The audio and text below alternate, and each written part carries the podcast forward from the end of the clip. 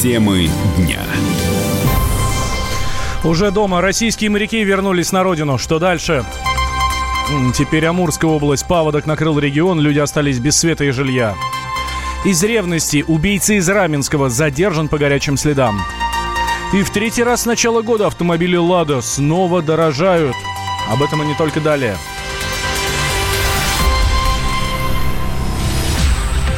Вы слушаете радио «Комсомольская правда». Мы с вами говорим на главные темы дня. Меня зовут Валентин Алфимов. Здравствуйте. Российские моряки с танкера Ники, Ника Спирит, задержанного на Украине, уже находятся в Краснодаре. В Международной Федерации транспортных рабочих рассказали, что члены экипажа отправляются домой на отдых. Корреспондент «Комсомольской правды» в Краснодаре Андрей Горелов подробнее о том, как встречали команду. Моряки задержанного танкера в Украине приезжали в Краснодар. Ну, команда танкера «Ника Спирит» из 10 человек приземлилась в аэропорту э, столицы Кубани 26 июля в 8 утра. Экипаж судна чувствует себя хорошо, у них претензий к властям Украины нет, с ними хорошо обращались. Как нам рассказала замдиректора компании судовладельца Альтамаршипник Тамара Голенева, что корабль они приобрели в 2019 году, якобы об участии судна в Керченском конфликте они не в курсе, по крайней мере, им об этом никто не сообщал во время покупки. После приобретения танкера они сменили его название с Нейма на Ника Спирит, затем набрали команду с мая по июнь, относились к ним очень хорошо. Доброжелательно, сложностей никаких не возникало, с ними разговаривали наши представители, я имею в виду России. Так что все хорошо. Меня измучили звонками, вот честно, я вам передать не могу откуда и кто. Поэтому к нам приходили, нам звонили, но никаких у нас обысков не было, потому что мы никакого криминала никто не совершал, компании вопросов никаких нет, моряки. Да, мы купили пароход и поменяли имя. И, честно говоря, мы про этот инцидент и узнали только вот, когда продается э, пароход, но не продаются команды. И команды там экипажа вообще никакого не было. Они его не арестовали, не арестовали, насколько у меня есть информация, а получают на него информацию, проводят свои там какие-то следственные, не знаю, дела. И у нас руководитель на месте, он решает вопрос. В Украину корабль шел для дальнейшей реконструкции. На борту никакой груз он не перевозил. Андрей Горелов, Комсомольская правда, Краснодар. Судно по-прежнему остается в аэропорту Измаила. СБУ проверяет его причастность к блокированию украинских военных кораблей, которое произошло в прошлом году в Керченском заливе. Во время ареста сотрудники служб безопасности обыскали танкер и изъяли документы. Об этом рассказал э, капитан судна Ника Спирит Илья Дробязко. В 8 утра предоставились прокуратурой, полковник военной прокуратуры, свои удостоверения показали, начали проводить съемку. Понятно, что судно под русским флагом – это и есть территория России, поэтому как-то не согласовав ни консула, ни провели обыск, документы изъяли там некоторые. Старший механик российского танкера Сергей Карпов рассказал, что сотрудники СБУ общались вежливо и на русском языке. Экипаж спрашивали о том, где было судно и зачем оно пришло в порт. Украинскую спецслужбу интересовало интересовал только Ника Спирит. К российским морякам у СБУ претензий не было, отмечает Карпов. Их интересовало предыдущее старое название судна. Ника Спирит сейчас судно называется. А раньше другое было название. Мы об этом не знали. Узнали только на территории Украины при оформлении. Они нам сказали, что предыдущее название другое. Ну, они нам объяснили то, что этим судном перекрывали проход под мостом Керченского пролива. Ну, судно мы завели в завод, пришвартовали вторым бортом, там он стоит. Ну, наша функция на этом завершена. У нас было 10 человек человек, все здесь. Показания снимали, мы давали показания. Потом поехали, компания нам купила билеты. Мы с Одессы должны были поездом уехать до Харькова и потом Россию. Но по пути компания поменяла свое решение. Ну, политолог Руслан Асташко убежден, что российский танкер не могли арестовывать без приказа президента страны Владимира Зеленского. Мы когда пытаемся анализировать события на Украине, мы э, пытаемся анализировать их, как будто они происходят в России или в мире не надо забывать, что Украина это особенная страна, где понятие закона и законности в отношении российских граждан, российских компаний, вообще всего, что связано с Россией, это вообще вещи несовместимые.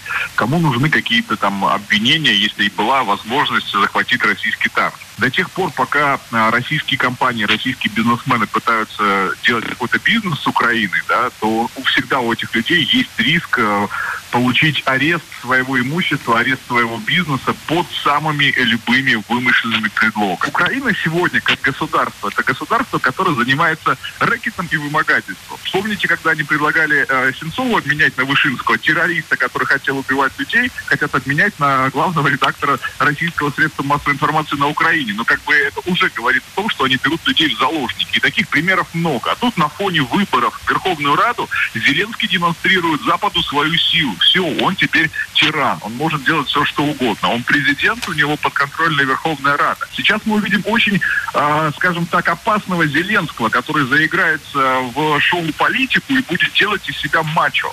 Я изначально, когда э, была тема по выборам в Верховную Раду, я предполагал, что если Зеленский получит большинство в Верховной Раде, он достаточно резко поменяет свою риторику и превратится в диктатора, потому что его цель сейчас – это распродать остатки Украины. Мы уже слышали о том, что он собирается, он об этом официально заявляет, собирается приватизировать, отдать частную собственность, там, последнее госимущество, которое еще более-менее эффективно. В четверг служба безопасности Украины сообщила о задержании в порту Измаила российского танкера Ника Спирит. Он был опознан СБУ как танкер Нейма, якобы блокировавший украинские корабли во время инцидента в Керченском проливе. В СБУ после обыска заявили, что не нашли оснований для задержания моряков. Позже в МИД России сообщили, что моряки пересекли границу с Молдавией, чтобы вылететь из Кишинева на родину. На задержание танкера отреагировали в международных организациях. Так в ООН призвали Москву и Киев воздержаться от эскалации ситуации. Преамурье из-за нового паводка объявлен режим чрезвычайной ситуации. Спасатели эвакуируют жителей затопленных районов. Власти Амурской области отмечают, что пик паводка ожидается 27 июля. С подробностями корреспондент «Комсомольской правды» Надежда Выходцева из-за сильных ливней э, затопило 21 населенный пункт э, в Амурской области. В пяти районах Амурской области пострадали более э, сотни жилых домов, 997 приусадебных участков. Пострадали также 45 участков дорог в 15 районах Амурской области. Эвакуировано из села Норск почти 120 человек, из них 53 ребенка задействованы для эвакуации вертолеты. А сегодня первая волна паводка на реке Селинджа а, подошла к Благовещенску, и там ожидается, что а, вода поднимется до 3,5 метров, при том, что критический уровень – это 2,5 метра наводнение, паводок на реках а, в первую очередь угрожает населенным пунктам Тугурочумиканского и Верхнебуринского района. А, там также объявлен режим ЧС. Сейчас а, дело обстоит следующим образом. В Тугурочумиканском районе в поселках Алгазея и Ниран, а также Удская, потоплено 27 жилых домов, две дизельных электростанции, одна трансформаторная подстанция, местная администрация, фельдшерско-акушерский пункт, мост, автодорога. Нарушено сообщение между поселками Чумикан и Неркан. Э, эвакуировано 98 человек, в том числе 20, 27 детей. В Верхнем Буриинском район, районе а, еще вчера отмечались локальные потопления, однако сегодня вода пошла на спад и надеемся, что ситуация нормализуется. Паводок в начале августа ожидается у Хабаровской, и вода поднимется до 4,5 метров. Из-за этого будут затоплены э, участки дачи на островах Кабельный и Большой Уссурийский. Угрозы затопления жилых домов, э, как это было в 2013 году, когда вода у нас поднималась до 8 метров у Хабаровска, но угроз э, для жилых домов сейчас нет. Для того, чтобы ликвидировать или каким-то образом минимизировать убытки от нынешнего паводка в Хабаровском крае задействовано более пяти тысяч человек, более тысячи единиц техники. Мы и дальше будем наблюдать за ситуацией, за движением воды. Надеемся, что вода остановится у Хабаровска на 4,5 метров и а, резких критических и сверхкритических показателей уже не будет. Надежда Выходцева, Комсомольская правда, Хабаровск. Мужчина и женщина. На каждый вопрос свое мнение. Говори, говори, что ты? Почему именно сейчас? Они в 14-м, когда начали Донецк и Луганск долбать так, что пух и перья летели. Так ты сейчас-то ему зачем этот вопрос задаешь? Я задаю вопрос. Тихо. Ч. Накал страстей на радио «Комсомольская правда». Семейный подряд Норкиных в поисках истины. По будням в 9 вечера. Просто о сложном в программе «Простыми словами». Да я не Америку открываю. Больше? Я, я не понимаю, когда пожалуйста. этот беспредел закончится. Не знаю.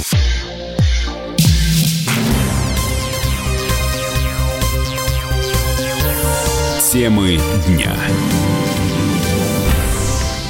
Задержан подозреваемый в убийстве женщины на детской площадке в Раменском. Мужчина доставлен в правоохранительные органы. Как рассказала сотрудник пресс-службы Следственного управления по Московской области Ольга Вради, им оказался 38-летний знакомый девушки. Он написал уже явку с повинной и рассказался в содеянном. Следователям получены данные, что задержанный мужчина ранее судим за незаконный оборот оружия. Кроме того, проверяется информация о его причастности к совершенному в 2014 году убийству девушки в городе Крыму. Следователями продолжается проведение комплекса следственных действий, направленных на сбор и закрепление уже полученной доказательственной базы. Назначено проведение судебно-медицинской и генетической экспертиз. Планируется назначение психолого-психиатрической экспертизы. Сегодня следствие планирует выйти в суд с ходатайством об избрании в отношении подозреваемого меры пресечения в виде заключения под стражу. На допросе мужчина признал свою вину, объяснил, что убил девушку в порыве ревности. Ты находишься в Следственном комитете. Понял. Я заместитель руководителя Следственного отдела. Ясно. Понимаешь вообще, за что? Да, конечно. Здесь? Да. На словах скажи, пожалуйста, сейчас. Из ревности убил человека. А кого ты убил? Свою девушку. Наталью. А почему? Из ревности там, что, расстались? Изменяла. Изменяла? Да. А как убил, каким образом? Ножом. А давно знаешь девушку? Год. И- Сначала вот я с ней встретил, она меня оскорбила. И у меня всегда нож с собой, потому что я всегда нож ношу с собой. Всегда? А что за нож большой? Средний, Средний? черный. Показания будем давать? Да. Чистосердечное признание будем? Да. А ранее судим? А, Погашено. Погашен. Чистосердечное признание. Накануне вечером на детской площадке в городе Раменское была убита 25-летняя девушка. Ей нанесли не менее 20 ударов ножом. Мосгоризбирком обратился в Следственный комитет из-за срыва заседания незарегистрированным кандидатом, юристом ФБК Любовью Соболь. Об этом агентству РИА Новости сообщил член комиссии Дмитрий Реут. По его словам, а, после заседания рабочей группы Мосгоризбиркома Соболь собиралась продолжить голодовку в здании комиссии. Охрана вынесла ее из здания вместе с диваном. Я не знаю, как имитировать, я реально не смог. Мне кажется, это должно войти реально в историю выборов города Москвы.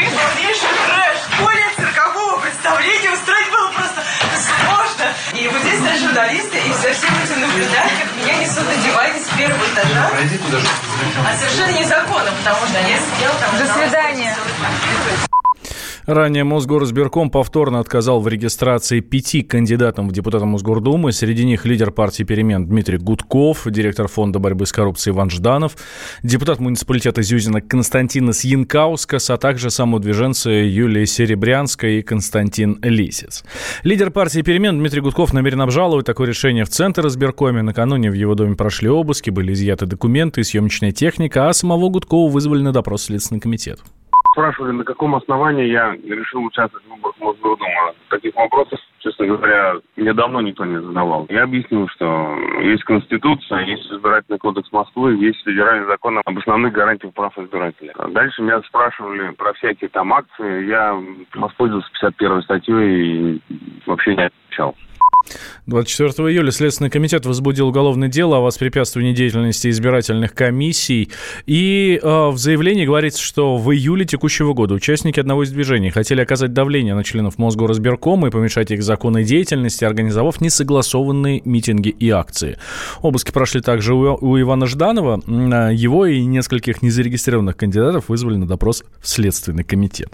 Опять ты куда-то собрался? Тебе лишь бы из дома уйти А я опять должна дом сидеть, да? Ты только о себе и думаешь Жена опять против?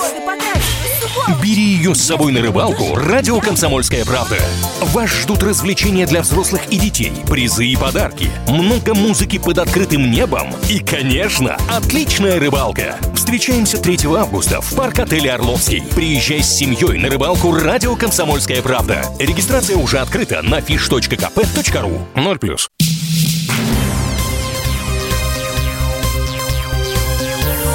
Темы дня.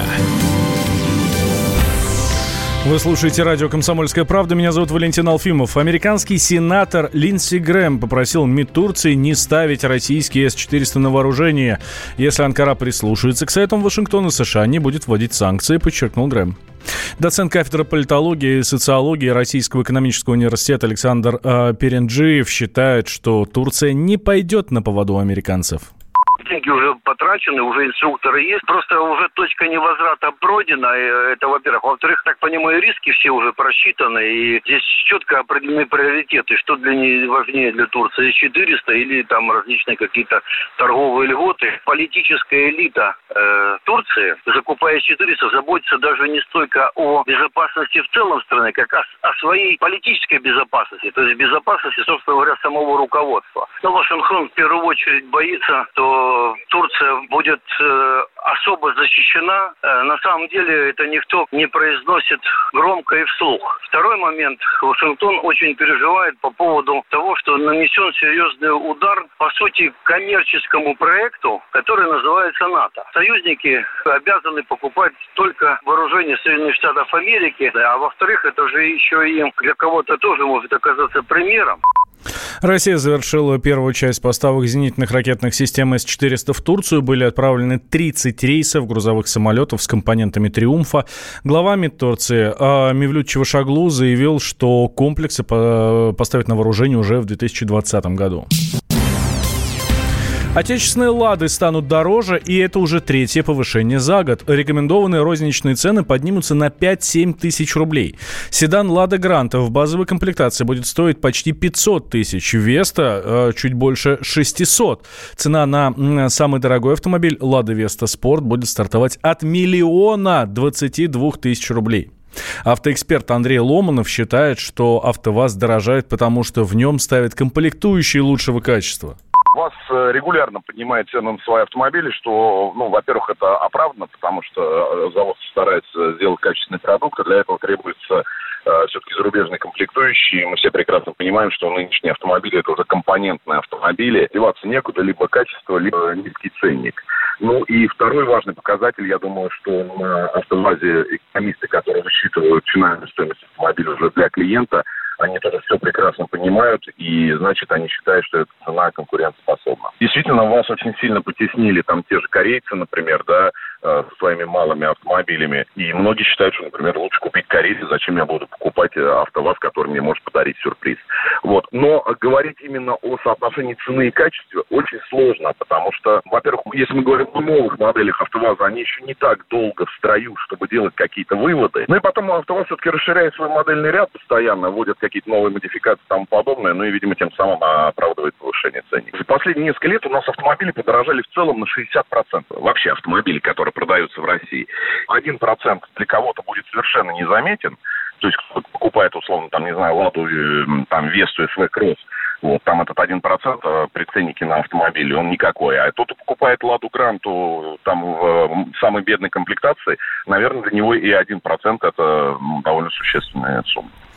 В январе этого года цены на весь модельный ряд выросли в среднем на 3%. С 1 июля компания подняла еще на 5000 рублей цены на Весту и Гранту, кроме э, версии Кросс. В прошлом году цены на АвтоВАЗ повышались 4 раза. Комсомольская правда представляет. Как тебя зовут? Давид Шнейдров Давид. Почему тебя назвали Давидом? Мама говорила, что звезда родилась. Давид, мы делаем тебе предложение, от которого невозможно отказаться. Синяя или красная таблетка? Я возьму большой куш. Окей, тогда ты пустишься во все тяжкие. Мы всегда платим долги. Самые лучшие Фильмы и сериалы по субботам в 9.00 с Давидом Шнейдеровым. Целых два часа смотрим кино по радио.